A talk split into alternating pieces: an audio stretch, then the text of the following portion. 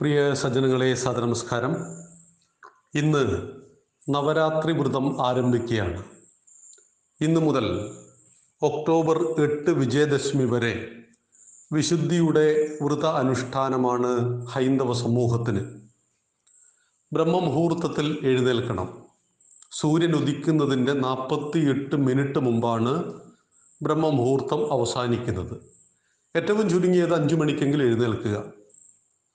ശരീരശുദ്ധി വരുത്തി തീർച്ചയായിട്ടും നിലവിളക്ക് തെളിയിച്ചുകൊണ്ട് കുടുംബസമേതം ആ വ്രതമനുഷ്ഠിക്കുന്ന എല്ലാവരും കുടുംബസമേതം നാമജപം നടത്തുക.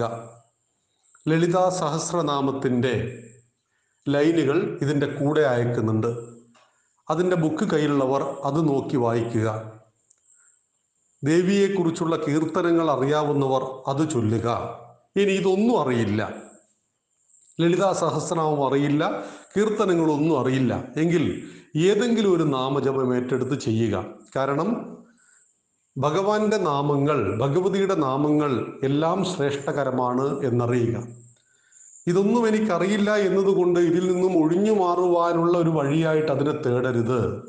ഈ വർഷം അല്ലെങ്കിൽ അടുത്ത വർഷം ഇതൊക്കെ പഠിച്ചതിന് ശേഷം കൂടുതൽ ശ്രേഷ്ഠമായിട്ടത് ചെയ്യാം. എന്നാൽ ഈ വർഷം തുടങ്ങുമ്പോൾ തന്നെ നമുക്ക് ഈ വ്രതത്തെ അനുഷ്ഠിക്കുവാൻ കഴിയണം. ശബരിമലയിൽ പോകുന്ന സ്വാമിമാരിൽ ബഹുഭൂരിപക്ഷത്തിനും ഹരിവരാസനം നോക്കാതെ ചൊല്ലാനൊന്നും അറിയില്ല. പക്ഷെ അവർ വ്രതം അനുഷ്ഠിക്കുന്നുണ്ട്. ഇതുപോലെ വ്രതത്തെ അനുഷ്ഠിക്കുക. മത്സ്യമാംസാദികളെ പൂർണ്ണമായിട്ട് ഒഴിവാക്കുക ഈ ദിവസങ്ങളിൽ.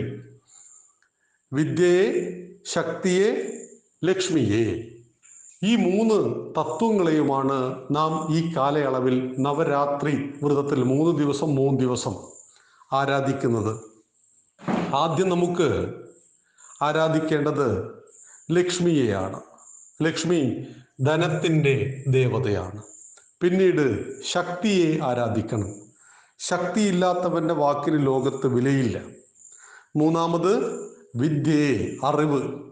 മരണം വരെ നമുക്കുണ്ടാവുന്നത്, ആരും മോഷ്ടിക്കാത്തത്, കൊടുത്താലും കൊടുത്താലും വളരുന്നത് അറിവാകുന്നു. അറിവിനെ ആർജിക്കുവാൻ സരസ്വതിയെ, ധനത്തെ ആർജിക്കുവാൻ ലക്ഷ്മിയെ, ശക്തിയെ ആർജിക്കുവാൻ ശ്രീ ദുർഗയെ ആരാധിക്കുന്ന പവിത്രമായ ഒരു ചടങ്ങാണ് നമുക്ക് നവരാത്രി വ്രതാനുഷ്ഠാനം എന്ന് പറയുന്നത്. ആഹാരത്തിലെ മിതത്വം, അല്പ അല്പാഹാരം ജീർണ വസ്ത്രം എന്ന് പറഞ്ഞാൽ പരമാവധി ഭക്ഷണം നൂറ് ശതമാനം വെജിറ്റേറിയൻ. ഒപ്പം തന്നെ നീര് രൂപത്തിലുള്ള ഭക്ഷണങ്ങളെ കൂടുതലായിട്ട് കഴിക്കുക. അല്ലെങ്കിൽ കൂടുതലായിട്ട് കഴിക്കുക എന്നുദ്ദേശിച്ചത് ഖരരൂപത്തിലുള്ള ഭക്ഷണങ്ങളെ പരമാവധി ഒഴിവാ ഒഴിവാക്കി ജലം ആവശ്യത്തിന് ശരീരത്തിൽ കിട്ടണം. നമ്മുടെ ഒരു വ്രതവും ശരീരത്തെ നശിപ്പിക്കുന്നതാകുവാൻ നമ്മുടെ ആചാര്യന്മാർ അനുവദിക്കുന്നില്ല. അതുകൊണ്ട് ശുദ്ധമായ ജലവും ജലരൂപത്തിലുള്ള ഭക്ഷണ സാധനങ്ങളും നമുക്ക് തീർച്ചയായിട്ടും കഴിക്കാവുന്നതാണ്. പകൽ ഉറക്കം അനുവദിക്കുന്നില്ല. പകൽ സമയത്ത്, ഈ വ്രതത്തിൻ്റെ സമയത്ത് പകൽ ഉറക്കം അനുവദിക്കുന്നില്ല. രാവിലെയും രണ്ട് പ്രഭാത സന്ധ്യയിലും പ്രദോഷ സന്ധ്യയിലും തീർച്ചയായിട്ടും കുടുംബസമേതം നാമം ജപിക്കണം. അപ്പം ചില ആളുകൾ പറയും, എനിക്ക് പ്രദോഷ സന്ധ്യയിൽ, സന്ധ്യാസമയത്ത്, വൈകുന്നേരം എനിക്ക് ആറു മണിക്ക് എത്താൻ പറ്റില്ല. വേണ്ട, കുഴപ്പമില്ല, വീട്ടിൽ വന്നിട്ട് ജപിച്ചാൽ മതിയാവും. എത്ര സമയമാണെങ്കിലും വീട്ടിൽ വന്നിട്ട് ജപിച്ചാൽ മതിയാവും. ഇതൊന്നും വ്രതം ചെയ്യാതിരിക്കുവാനുള്ള കാരണങ്ങളായി കണ്ടെത്താതെ ഈ വ്രതാനുഷ്ഠാനം കൃത്യമായി ചെയ്യുമ്പോൾ നമ്മൾ ത്രിമൂർത്തി ഭാവം, ഇവിടെ വിദ്യയും ശക്തിയും ധനവും, ഈ മൂന്നിനെയും ആരാധിക്കുന്ന പവിത്രമായ സങ്കല്പമാണ്. ഈ സങ്കല്പത്തിലേക്ക് ഉയരുവാൻ വ്രതാനുഷ്ഠാനം തുടങ്ങി വയ്ക്കുക. ആദ്യമായിട്ട് എടുക്കുന്നവർക്ക് തീർച്ചയായിട്ടും ഇതൊരു പുതിയ അനുഭവമായിരിക്കും.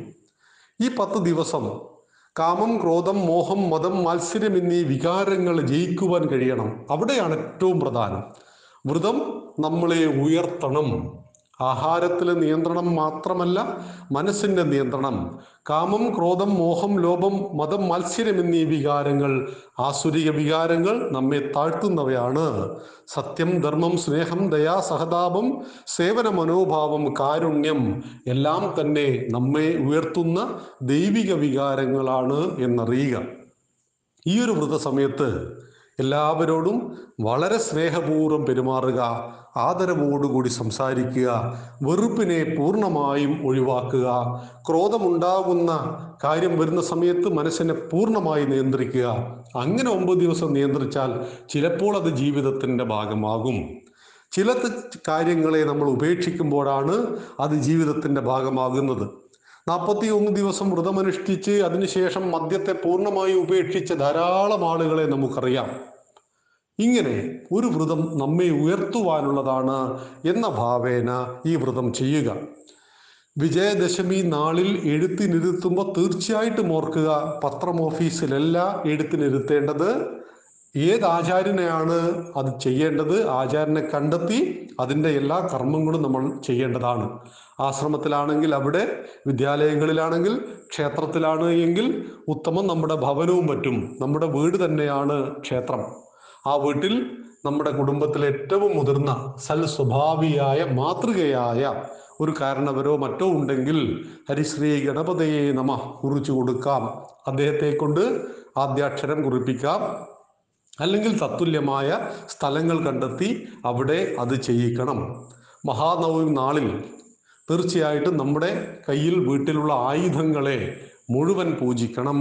ആയുധങ്ങൾ പ്രതീകമാണ് ശക്തിയുടെ. വാഹനങ്ങളെ പൂജിക്കണം. ഈ കാര്യങ്ങളെല്ലാം ചെയ്യണം. ദുർഗാഷ്ടമി ശക്തി പൂജയാണ് എന്ന് മനസ്സിലാക്കുക.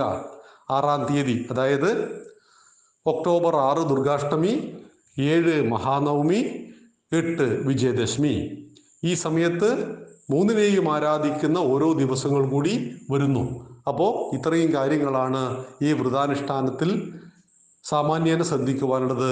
സജ്ജനങ്ങൾ പറ്റുന്നത് ചെയ്യുക. നന്ദി, നമസ്കാരം. വന്ദേ മാതരം.